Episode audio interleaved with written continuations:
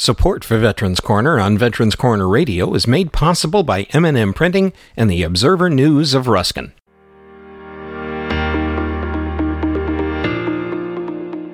Hello and welcome to this edition of Veterans Corner Radio, information for and about veterans.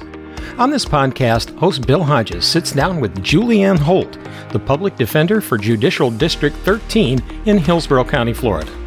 With over 120 assistant public defenders, Julianne would have one of the largest law offices in Tampa if this were a private practice. Many of our veterans come into conflict with the law, and when they do, her office is there to help them. She works seamlessly with our Veterans Treatment Court and provides excellent service to our comrades that have strayed. Stick around to hear her compelling story. Here now is Bill Hodges with Veterans Corner on Veterans Corner Radio.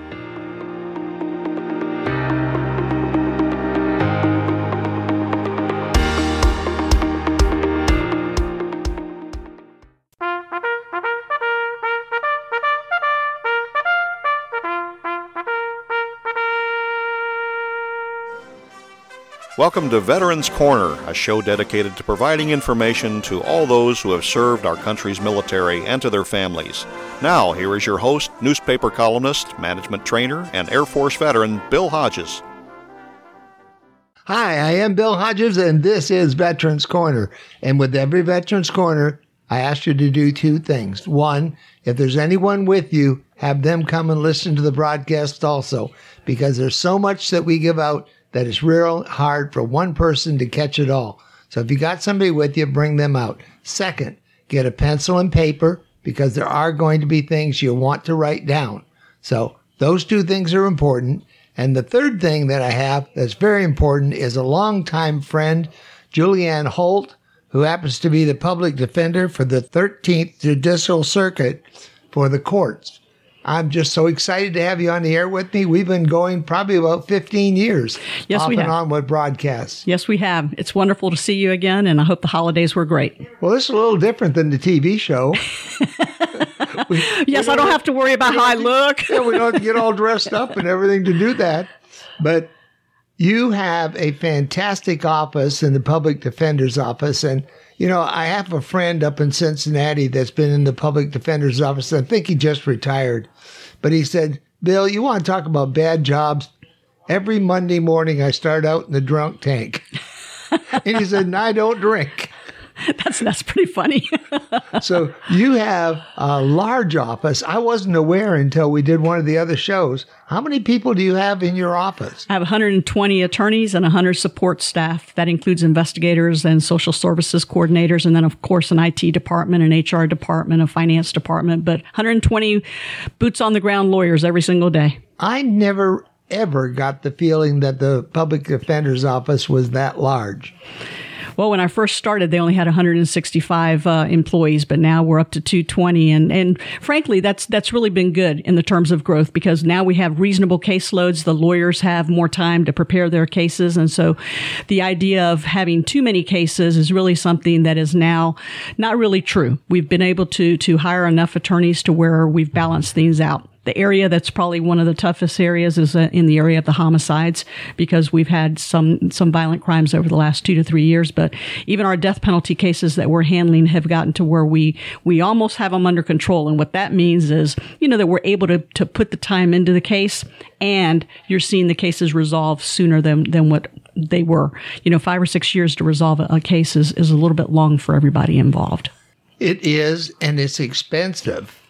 The death both, penalty, yes. Whether whether you're in it and you're paying for your own attorney or the county's paying for it, it's still expensive. It is. It is. My due process budget is right at about $1.2 million. And, and this year I actually got about $400,000 more in order to handle the death penalty, the work that we have. I'm very fortunate that I'm in one of those jurisdictions where between the county and the state, our funding is sufficient to where we can really handle cases in a timely fashion and we can do hire all the experts that we need to, to, to make sure that the cases are being prepared properly and tried properly. How long have you been at this? I'm finishing up my 27th year. And yet you look like a teenager. That's amazing to me. Other than the gray hair, I'm doing good. Obviously, well, that might be tinted. You never know in today's world. In fact, I think in Massachusetts, they took the hair color of women off of the driver's license because it was confusing the officers. That, oh, that's funny. Tell me, what happens with one of our vets who falls into problems? You know, we've got Veterans Court, but Judge Shante, and that's the most fabulous thing. We went down there and actually were a part of it and saw it and saw how it's going. And in fact, Judge Shante's court is now becoming a model for the new federal legislation across the nation. It's it's a wonderful courtroom. It's a it's a great model. I think we we set it up correctly. We started off small. We made sure that we worked out all the kinks, and we have grown uh, over the last several years. And, and now we're able to serve. we we're on about 370 some odd veterans that we've been able to serve.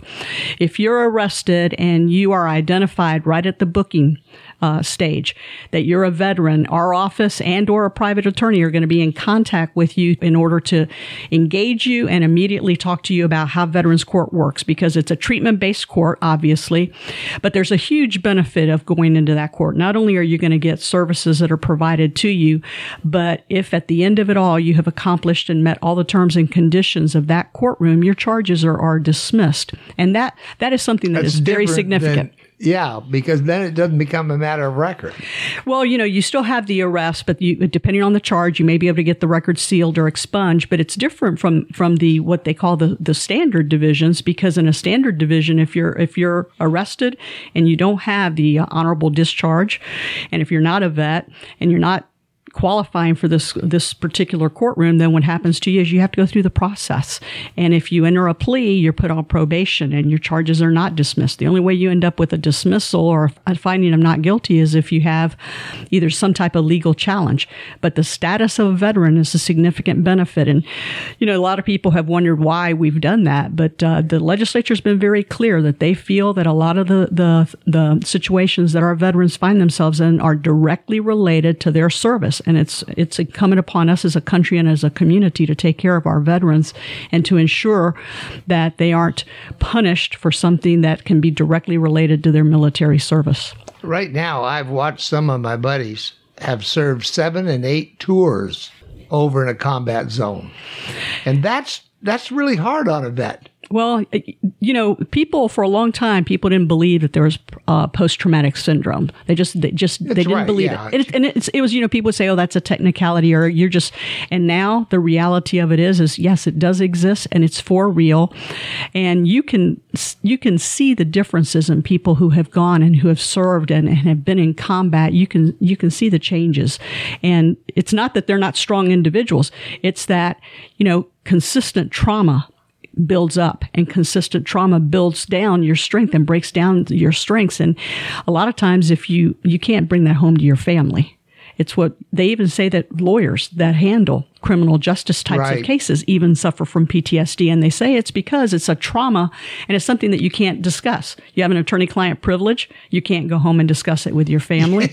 You I can't. never thought of that. That's Right. true. You can't take your job home with you. You don't. And so that, that means that you yourself have to find a way to find a healthy way of handling these types of cases. And it's the same thing for, for our vets. They really need to have an opportunity to have someone assist them in, in getting them back into the- the lifestyle that they had before they went into, into these types of situations. Well, you know, World War II and things of that nation, even Korea, somebody went over, they served, and within a period of time, up to maybe even four years, they came home. Right. And they didn't come home, go back, come home, go back.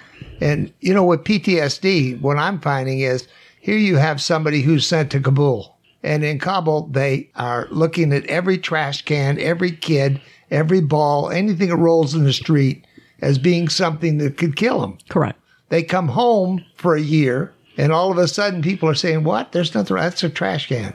That kid's not dangerous. And then they go back again six and seven times. Right. Flip back, flip back. And I don't care how strong you are, that has to take a part of you away. Well, you have to engage in, in a military combat type of mindset, and then you have to come home and you have to undo that mindset. And so you're consistently trying to change really who you are and how you're holding yourself out and how you're thinking. And the battle the battle in the combat zone, that's, that's for real. And what a lot of people don't realize is that it's not that easy to just put it behind you either. It's not that easy to just compartmentalize. It is something that's, that's at the forefront. And you, it's not that you're not a strong person. What it is, is you just have got to find a way to learn how to live the life here in this, in the United States differently than the life that you've been living in, in Afghanistan or anywhere else that you might have been. And I suspect your lawyers run into this in many different manifestations. They really it's not do. necessarily somebody blowing up something or getting mad and hitting somebody, but there's a lot of manifestations of the PTSD that your lawyers have to deal with. You know, a lot of times the a lot of times just uh, the way the the manner in which you are having a conversation with someone, the the little things that they might be saying will make you realize that that they're really hurting. And quite often, our fear obviously is the suicidal ideations that that start to exist because that's really something that's very calm. It's not really talked about a whole lot, but you have to try and and make sure that you know your client well, that you talk to them well, that you really understand what their life is. And as you know, uh, the the one of the best things of our veterans uh, court is number one that the judge has served himself in in the military, obviously, and has In- been in combat in zones. Afghanistan. and then that we have a volunteer mentor system Oh. that. Uh, and for me in my office, I have a case manager that served in the military, and, and that has made a significant difference because you can actually identify with someone. And again, I have to be careful with all of their uh, mental health well being because True. they will bring on to their own lives uh, a lot of the situations that exist. Because these, these are folks that are coming back, they have families, they have children, they're trying to make their life a success again. And, you know, you're trying to help them, and you're talking about legal help versus, of course, what we call mental well-being. And so I'm very conscientious of that. I, I stay in touch with my uh, my my folks that are in that courtroom, touch base with them a lot because whenever there's a tragedy, you can tell that it really affects them. For those that tuned in late, I want you to be aware that you're listening to Julianne Holt. She's the public defender for the 13th Judicial Circuit and has been in that office for 27 years now. She really knows what's going on within the courts. And it's exciting to have you still in control of this and seeing the changes that you're seeing with Chad Chronister coming up with the new pod system to put the vets in a separate area than all the other hardened criminals. And also with the Veterans Court. These are things that you would have liked to seen 10 years ago, I bet. Absolutely. It's it's wonderful to have uh, leaders now that really embrace uh, the holistic approach of how we should handle the criminal justice system.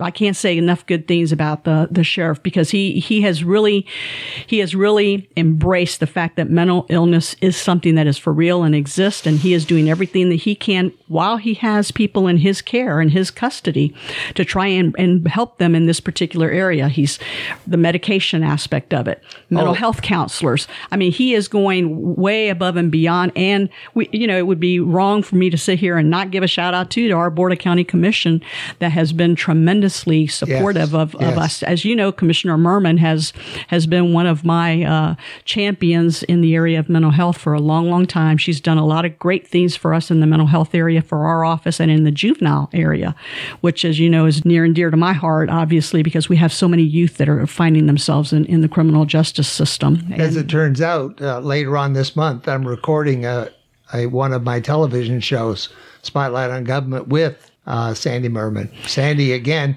like yourself, has been coming on the show for a long, long time since she was in the state legislature. Well, and, and since she was in the legislature, you know, she has championed children and she's championed the area of mental health. And, and that is something that she brought back home.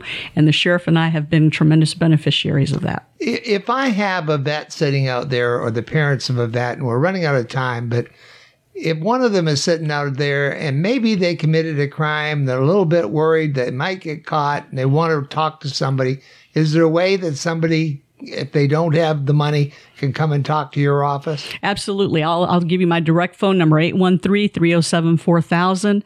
And she will answer that, by the way. Let me give it to you again 813 307 4000. And this is one of the people who will answer their phone, not somebody else screening. She'll do it herself. That's absolutely correct. And, and more importantly, you, when we are talking to you, it's about giving you the right direction and sending you in the right direction, not only for the criminal part of, of life, the criminal justice part, but also for the services that you need. We're going to help you engage with the right services. And, and, you know, there's the old thing, and I want to clarify that to a lot of people. The old thing, if you don't pay for an attorney, you don't have the client privilege. That's not true at all. As soon as you start talking with an attorney and say, I want you to be my attorney, that privilege kicks in, correct? Absolutely. And more importantly, if you have a penny, I'll just probably say something to you like, let me go ahead and hold that penny. uh, and, and, you know, because the relationship is built on confidences It and, is. and you don't have to be arrested to, to talk to us. And we're in the business of helping the community as, as an agency here who has the type of leadership that we've put in place for the last 27 years. It's my job to help the community improve its quality of life. And that includes everybody that lives here. Julianne Holt, you do a fabulous job as public defender. I hope you'll be there for many, many more years. Ladies and gentlemen, I'm Bill Hodges. This has been Veterans Corner. You're unique, you're special, and you're great. Tell yourself so often, you know, because you are. Again, Julianne, thanks for being with us. Thank you, Bill. You've been listening to Veterans Corner with your host, Air Force veteran Bill Hodges. The views expressed on this program are those of Bill and his guests and are opinions based on the best available information. In matters of law or governmental regulation, it will always be best to check with the appropriate agency. Thanks for listening, and we hope you'll join us for the next Veterans Corner. Here's a quick final thought. If you're enjoying these podcasts, why not take a minute to subscribe or mark Veterans Corner Radio as a favorite? It's easy, and you'll be set to be among the first to find out when new podcasts are published. And thanks again for listening to Veterans Corner Radio.